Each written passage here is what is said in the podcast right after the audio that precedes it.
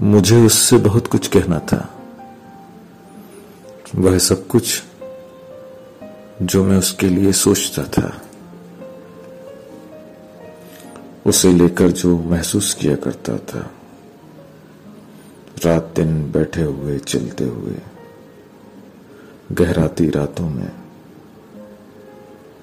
ढलती हुई शामों में, और सुबह की ठंडी बयारों में। जो कुछ भी मैं उसके बारे में सोचा करता। और वह सब भी जो मैं जी रहा था उसके संग अपने ख्यालों में। लेकिन यह सब मेरा बहुत अपना था। मेरा बिल्कुल अपना, नितांत व्यक्तिगत, जिसे मैं जब चाहे दोबारा दोबारा जी सकता था।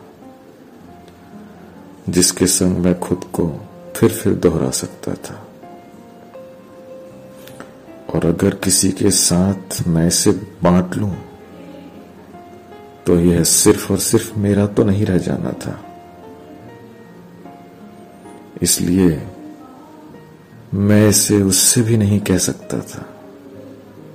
मुझे उससे बहुत कुछ कहना था। मुझे उससे बहुत कुछ कहना था।